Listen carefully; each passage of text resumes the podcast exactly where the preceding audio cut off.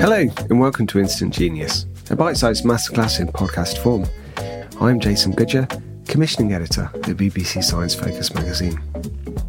Currently, only a small number of rivers in the UK are rated as having a good or excellent ecological status. Agricultural runoff and the release of untreated sewage are the leading causes of water pollution. But why are the rivers in such a bad way, and what can we do about it? In this episode, we speak to Dr. Tanja Radu, Senior Lecturer in Water Engineering at Loughborough University. She tells us how we've reached this point, the risk to human health, and what we can do to set things right. Okay, so we're talking about the situation of water pollution in the UK. So, what exactly do we mean when we talk about water pollution? You know, what is it and what are the leading causes? Water pollution refers to certain compounds, mostly chemicals and microorganisms, occurring in water well above their uh, natural background concentrations. This contamination of, of uh, water sources makes the water unusable for activities such as drinking, cooking, and swimming, for example. Furthermore, it may make it harmful or toxic for organisms living in water bodies and for human health. It is important to note that some of those compounds are a product of naturally occurring processes and as such will end up in the water without any human interferences. The natural waters have their own way of self cleaning and dealing with this. However, when we start releasing harmful substances many times over the nature's limit to neutralize them, we are ending up with highly polluted waters. How widespread is the problem of water pollution in the UK? Almost all of the UK waterways are polluted. In uh, 2022, a House of Commons committee report on the state of UK rivers concluded that no river in England was free from chemical contamination. This has uh, been attributed to the so called chemical cocktail of pollutants coming from agriculture, sewage, roads, and single use plastics. If we look across the UK, Scotland has the largest number of high water quality rivers with up to 66% in good condition. This number goes down to 40% for Wales. In Northern Ireland, it's 33%. And finally, only 14% of English rivers had a good ecological uh, status as defined in the Water Framework Directive. In addition, there have been numerous incidents of raw sewage being released uh, into seawater. As a consequence, many of the beaches are no longer suitable for, for swimming or are temporarily closed for bathing purposes. So, how do we go about measuring this then? How, you know, what are the categories? You, you mentioned a rating of good. What does that mean? Uh, the water quality of England's designated uh, bathing waters is uh, regularly being checked by the Environment Agency. So they are in charge of, of the quality. Each year, they take up to 20 water samples at each of the sites during the bathing seasons between months of May and uh, September. Classification of water quality for each site represents the state of bathing waters based on the result for the previous four years. There are four categories, four classifications as excellent, good, sufficient, and poor quality. The excellent water, of course, have the highest uh, quality, whilst the sites classified as poor uh, require a sign to be displayed advising against bathing in that area. There is a set of standardized uh, signs and symbols in use to inform the public of bathing water quality. The potential presence of fecal matter, which comes from sewage sludge, is determined by testing for two specific fecal indicator organisms, E. coli and intestinal enterococci. Their presence is then used to classify the waters based on their amounts of, of, of the indicator organisms and this is how we categorize water in those four categories. The criteria for coastal bathing waters and inland bathing waters slightly differs, with inland waters having higher threshold values for both parameters. Also, we sometimes uh, experience a temporary drop in water quality, which may be caused by a short term pollution. These are events which have known origins and are predictable in nature. and they affect quality of uh, bathing waters for up to 72 hours. In that case, the public is informed of the temporary poor water quality and we use pollution risk forecasting for assessment of quality of these waters and later on based on, on this assessment we inform the public of temporary poor quality of water. So what are the leading causes of water pollution? Okay, so even though when we talk about water pollution, many would think of uh, raw sewage as the main contributor or main cause of the pollution, this is only a part of the problem. It has been estimated by the Environment Agency that the excessive use of fertilizer and pesticides in agriculture and consequent agricultural runoff cause approximately 40% of, of all water pollution. And then the release of raw sewage contributes by a further 35%. Finally, 18% of the share goes uh, to all other urban and transport related runoff. Uh, we also need to keep in mind the emerging pollutants such as microplastics, pharmaceuticals, or so-called forever chemicals, PFAS, all of which are very difficult to remove from water and will probably be significant part of future legislation and policies. Their effect on human health is yet to be fully understood. So having said that, you know, what damage can water pollution cause to nature and even human life? There are numerous ways in which raw sewage can affect both human life and the environment. For example, some pathogens coming from human waste may cause severe skin, ear, eye, or chest infections. After swimming in contaminated water and potentially swallowing uh, water, humans may also experience upset stomachs or diarrhea. Hepatitis and E. coli can also uh, develop as a consequence. These dangers also extend to pets, for example, dogs, being exposed to contaminated water. Nutrients present in sewage and in, uh, in agricultural runoff and here we are talking mostly about phosphate and nitrate, can also disturb the ecological balance of natural waters by promoting algal blooms.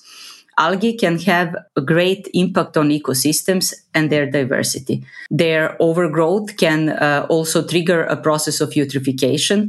This is a chain reaction leading to water deple- depleted in oxygen, which in turn can endanger all plant and animal species living in water bodies. For example, water insects may perish in oxygen poor waters, which in turn then may affect fish feeding on, on those insects. Furthermore, blue green cyanobacteria blooms tend to develop in slow and stagnant waters. They produce toxins which are harmful both to water organisms and to humans. A good example is that the, the Wildlife Trust estimates that 10% of freshwater and wetland species are at risk of extinction due to the increasing pollution in our waters. So let's have a look at management now then. How is wastewater managed in the UK, you know, and what is something you hear quite a lot about the combined sewer overflow network? So how does this all work? Under normal circumstances, wastewater from our homes will travel via the uh, sewer network and reach wastewater treatment plants where this water is then being processed. Uh, UK's sewer network is 347,000 kilometers long and it receives 11 billion liters of water, which is then treated in one of 9,000 sewage treatment works. Once wastewater passes all stages of treatment within the wastewater treatment plants, it is safe to be released back into the environment as treated effluent. England has a so called combined sewer system, which means that wastewater from our homes and rainwater from drains is carried by the same system of pipes to wastewater treatment plants. Heavy rains and sudden inflow of uh, large quantities of rainwater may cause the sewer pipes to temporarily reach their full capacity. In order to prevent sewage from backing up and potentially flooding back our homes, combined sewer overflows or CSOs have been developed as a type of exhaust valves to release raw untreated material straight to river in order to ease the pressure of rainwater. The overflows may be released either directly into the environment or through storm tanks.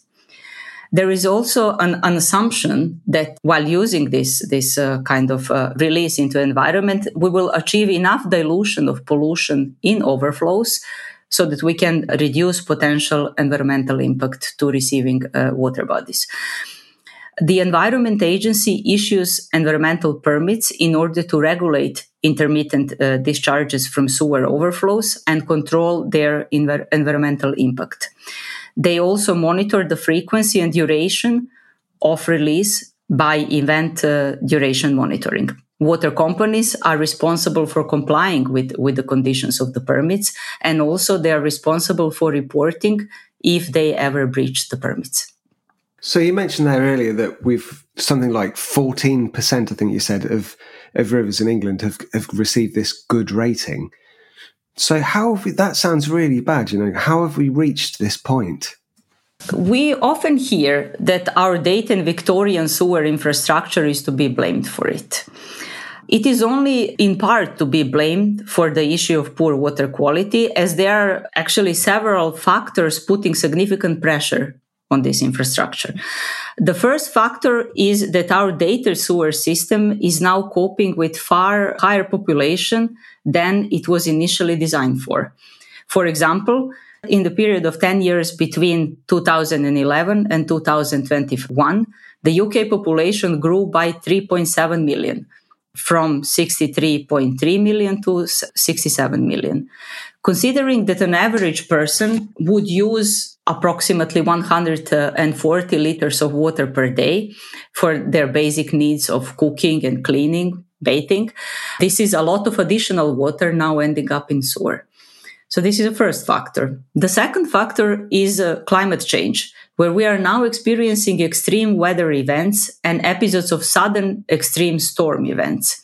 In order to protect the infrastructure and prevent the wastewater from backing into our homes, treatment works are legally permitted to release untreated sewage into rivers and streams after extreme weather, such as heavy rainfall. In addition, long dry periods can concentrate pollutants due to the lower amount of water in rivers and lakes. And finally, our modern cities are covered in impermeable surfaces such as concrete. These prevent natural drainage of rainwater through soil and vegetation, and hence most of the urban rainwater ends up in sewers. Of course, there are other issues, such as, for example, the issue of lack of investment since the privatization of UK water companies in 1989, much of the profit went to stakeholders rather than the improvement of uh, the sewer network. There has been reported 60 billion paid by water companies in dividends to shareholders over the last 30 years. Yeah. In addition, chronic underinvestment in the Environment Agency, which is now critically lacking in uh, resources, also contributes to the poor state of rivers. As a result of budget cuts, since 1993, the Environment Agency collected 57% fewer water quality samples on annual basis. eBay Motors is here for the ride. With over 122 million parts for your number one ride or die, you can make sure your ride stays running smoothly Brake kits, LED headlights, bumpers, whatever your baby needs, eBay Motors has it. And with eBay Guaranteed Fit, it's guaranteed to fit your ride the first time, every time. Plus, at these prices, you're burning rubber, not cash. Keep your ride or die alive at ebaymotors.com. Eligible items only, exclusions apply. So is is the situation improving or is it is it getting worse? I like to believe that we are at the stage of hitting rock bottom of the water quality uh, issue and that uh, the situation will stag- stagnate for a while before it starts improving. Reports indicate fewer raw sewage spills in 2022 than in 2021, down from 370,000 to 300,000 this is mostly the result of long periods of dry weather uh, we have experienced in 2022 rather than some specific actions by water companies. These numbers are still greatly higher than those reported in 2016, for example, but the sharp increase in these incidents can also be attributed simply to better monitoring. And we are now able to capture this data. The number of monitor overflows has been steadily increasing over the years. For example, installing uh, event uh, duration monitors has helped capture this data, and the number of overflows monitored across the network has increased from 10% in 2015 to more than 91% in 2022. The government now plans for 100% coverage of storm overflows using uh, event duration monitors. However, what gives me hope that we are indeed moving in the right direction is not only based on the latest governmental policies, but on the fact that the water pollution is becoming a household topic, which now appears in the news almost every week. The public is more aware of this issue more than ever, and there is a general feeling of outrage for not dealing with this issue for such a long time and letting the situation go as far as it has. The topic is now becoming part of, of the political debates and campaigns. Not long ago, Keir Starmer, for example, the leader of, uh, of the Labour Party, accused the government of turning Britain's waterways into an sewer. In response to these pressures, only two weeks ago, water companies have publicly taken responsibility for the pollution in our waters, of our waters.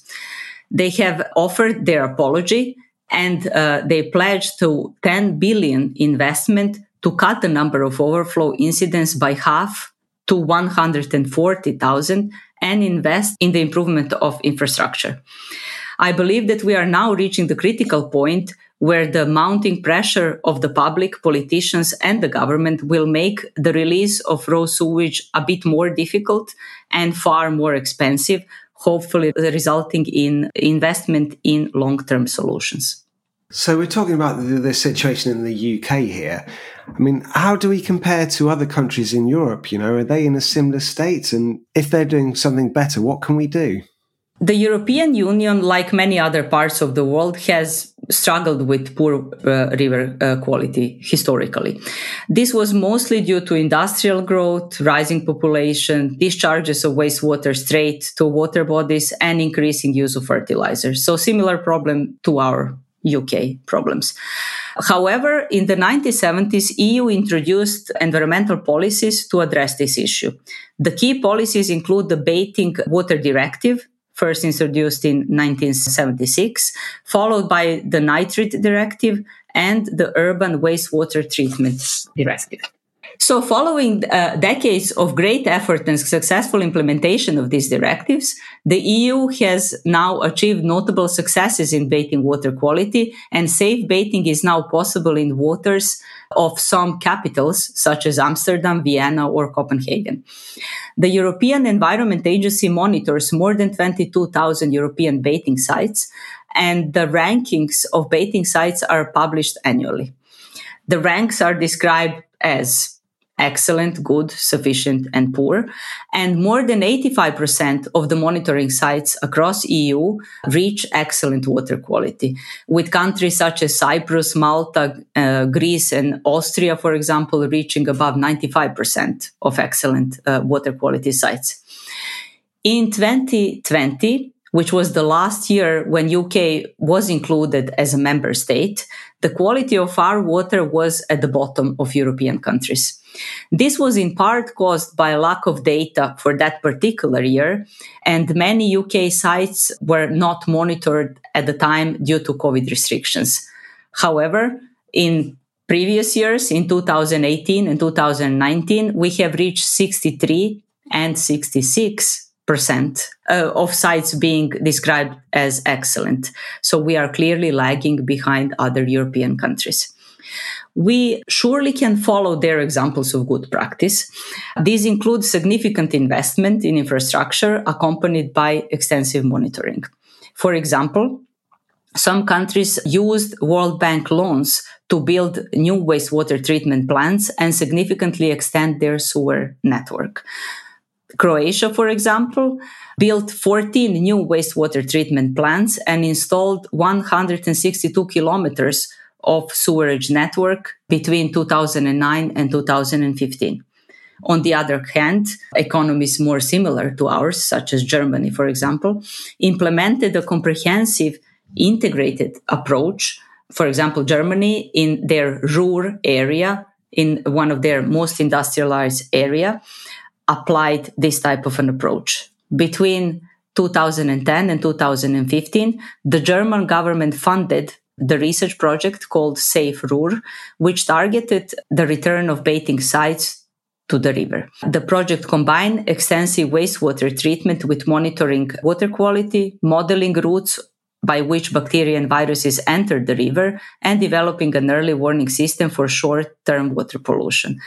Other examples across Europe include, for example, the installation of additional stormwater tanks and sophisticated monitoring and reporting in Spain, nutrient inactivation in Italy, and applications of nature based solutions in Slovakia.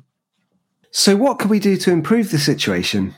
This is a, a, multifaceted problem and as such would require a complex set of actions by various stakeholders addressing implications of monitoring, governance, and enforcement on water quality. Whilst it is very unrealistic to expect that our existing network will be completely modernized in a short period, the addition of stormwater storage tanks and rethinking of green urban areas and the use of nature based solutions would certainly ease the problem of excessive stormwater causing overflows. As part of the government's 25 year environment plan, the parliament approved the environment bill in 2021 to put a legal duty on water companies to reduce raw sewage discharges. For example, in 2021, a record 90 million pound fine against Southern Water for causing close to 7,000 unpermitted sewage dischar- discharges has been issued. This indicates that undermining environmental laws is considered to be a type of offense to be severely penalized. In addition to heavy penalties, self monitoring and self reporting of the spills by water companies should be reviewed. Last year's storm overflows discharge reduction plan set out ambitious targets for 2035 and 2050 for storm overflow discharging to first be significantly reduced and then fully addressed. This will require a 56 billion capital investment over uh, 25 years as a long-term program to reduce storm uh, sewage uh, discharges by 2050. Not to be underestimated is the work of activists, of campaigning charities such as Surfers Against Sewage. They offer education and interactive pollution monitoring maps. The real time data can help bathers understand the current status of water quality and make informed decisions. Uh, citizen scientists can provide invaluable additional data in addition to the activities of, uh, of the Environment Agency. Farmers can also do their own share. They can be helped by future farming schemes by informing and educating them on how to choose and apply the latest technology to their farms to minimize fertilizer runoff, reducing contamination, and therefore reducing the impact of the overall water health. Also, formation of farm clusters enables a more structured approach to this problem. It is notable to say that the funding for the uh, catchment sensitive farming nearly doubled recently. So we expect more development when it comes to uh, farming as well. And finally, we all can do our share to help water companies work better. For example, many of us contribute to the blockages of the public sewer network by flushing inappropriate materials. Analysis of over 260,000 blockages in 2019 and 2020 indicates that they account for 40% of pollution incidents and almost 60% of these incidents are caused by wet wipes. We need to stop flushing wet wipes and single use cleaning and hygiene products containing plastics. Of course, we can also reduce our own per day use of water and realize that the clean water running from our taps is indeed a, a very precious uh, commodity. So, to conclude, the issue of UK's polluted waters requires a joint effort of all stakeholders. This includes the government, regulators, farmers, water companies, national highways, and citizens in adopting an integrated approach and generating a national plan to clean up our waters. We need to keep in mind that this is a long term challenge and it may take 20 years to resolve. Thank you for listening to this episode of Instant Genius, brought to you from the team behind BBC Science Focus. That was Dr. Tanja Radu, Senior Lecturer in Water Engineering at Loughborough University. The current issue of BBC Science Focus magazine is out now. Pick up a copy wherever you buy your favourite magazines, or download a digital copy from your preferred app store. You can, of course, also find us online at sciencefocus.com.